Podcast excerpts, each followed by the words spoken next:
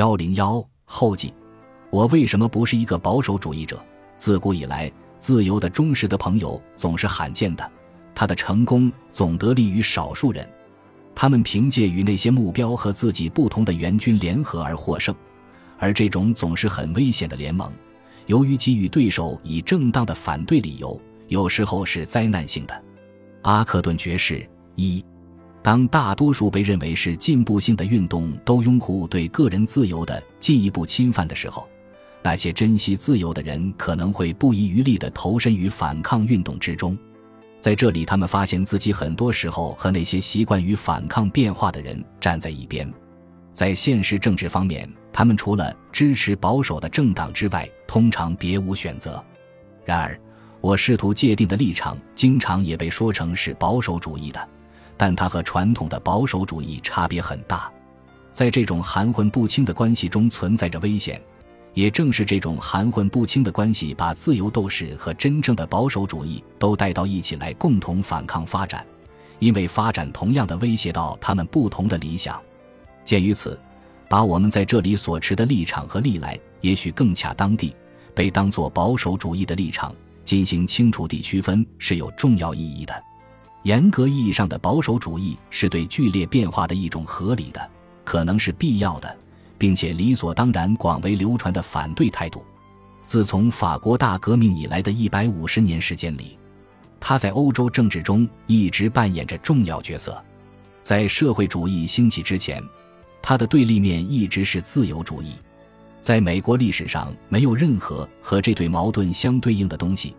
因为在欧洲被称作自由主义的东西，在这里是美国政体所赖以建立的共同传统，因而美国传统的捍卫者便是欧洲意义上的自由主义者。这种业已存在的混乱，被最近向美国移植欧洲类型的保守主义的企图弄得更加糟糕。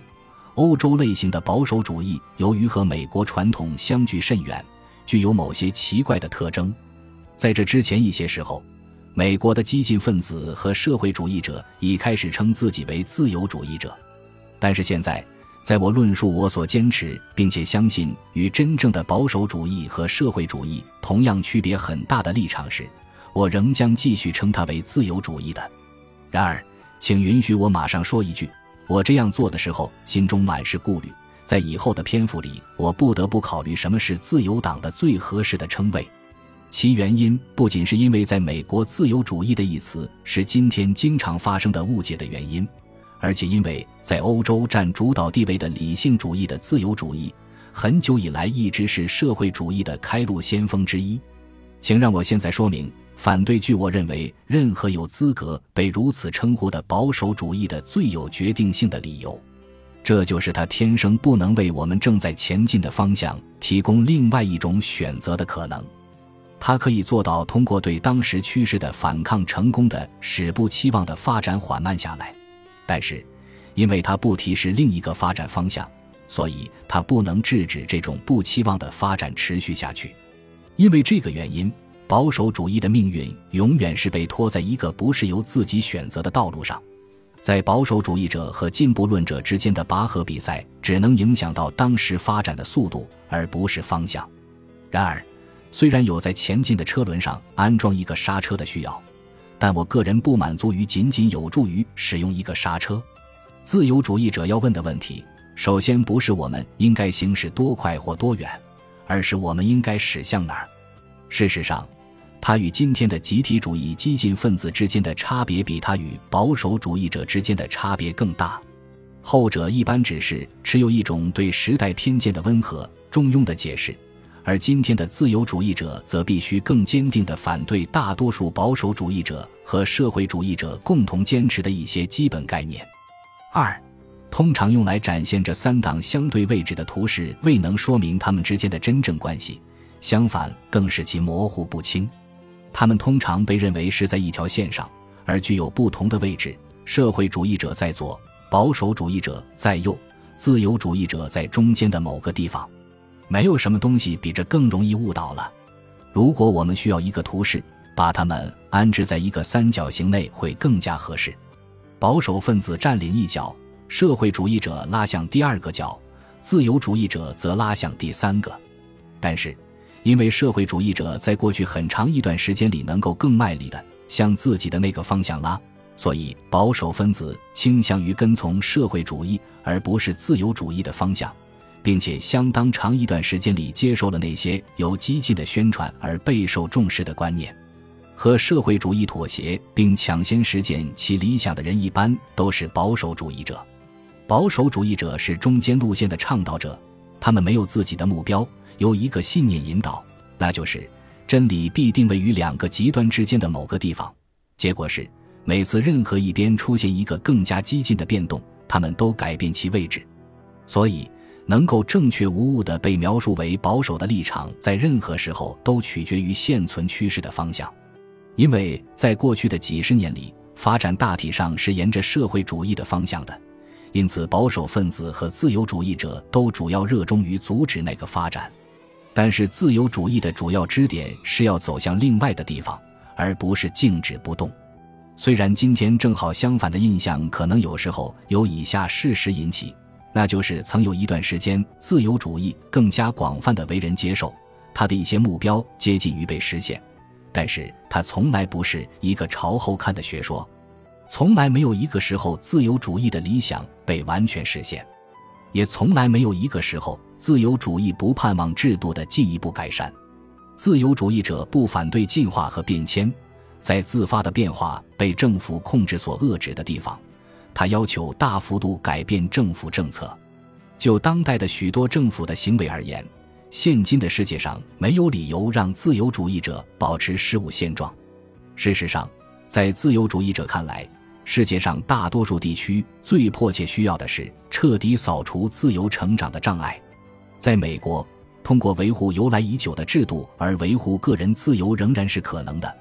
但绝不能由于这个事实而模糊自由主义和保守主义之间的区别。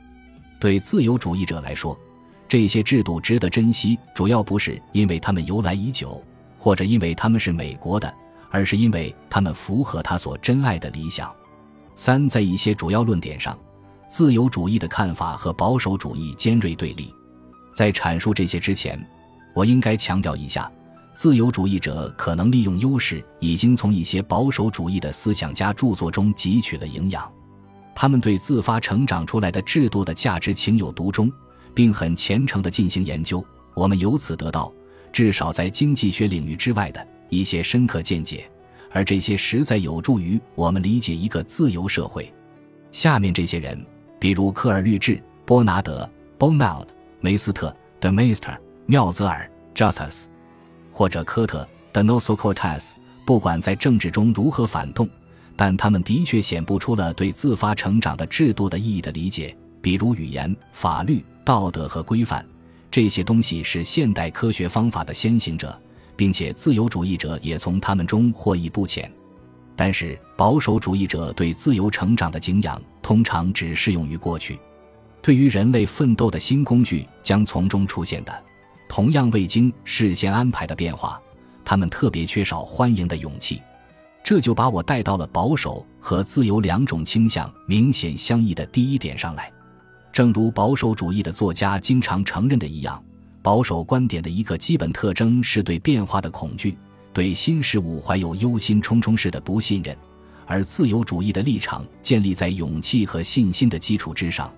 基于有充分准备让变化沿着自己的道路发展，即使我们不能预见它将导向哪里。如果保守主义者仅只是不喜欢制度和公共政策方面太快的变化，那也就没有太多可反对的了。在这里，赞成谨慎行事和缓慢的过程的理由实在是很充分的。但是，保守主义者倾向于使用政府的权力来阻止变化或限制它的发展速度，以迎合更加胆小怕事者的那一套。在展望未来时，他们缺乏对自发调节力量的信心。然而，正是这种力量使自由主义者毫不犹豫地接受变化。即使他不知道怎样促成这种调节，的确，尤其是在经济领域，假定市场的调节力量将会通过某种方式导致必要的调整，这恰恰是自由主义观点的一部分。虽然没有人能预言在具体条件下这种力量将会怎么做到这一点，人们没有能力想象某些必要的平衡，比如供给与需求、出口与进口等是怎样在没有有益的管理控制的情况下实现的。这种情况比任何单个因素都更能促使他们经常的不情愿让市场自行运作。保守主义者只有在他确信有某种更高的智慧在观察和监视变化时，只有在他知道有某种权威负责使变化有秩序时，才感到安全和满足。本集播放完毕，感谢您的收听，喜欢请订阅加关注，主页有更多精彩内容。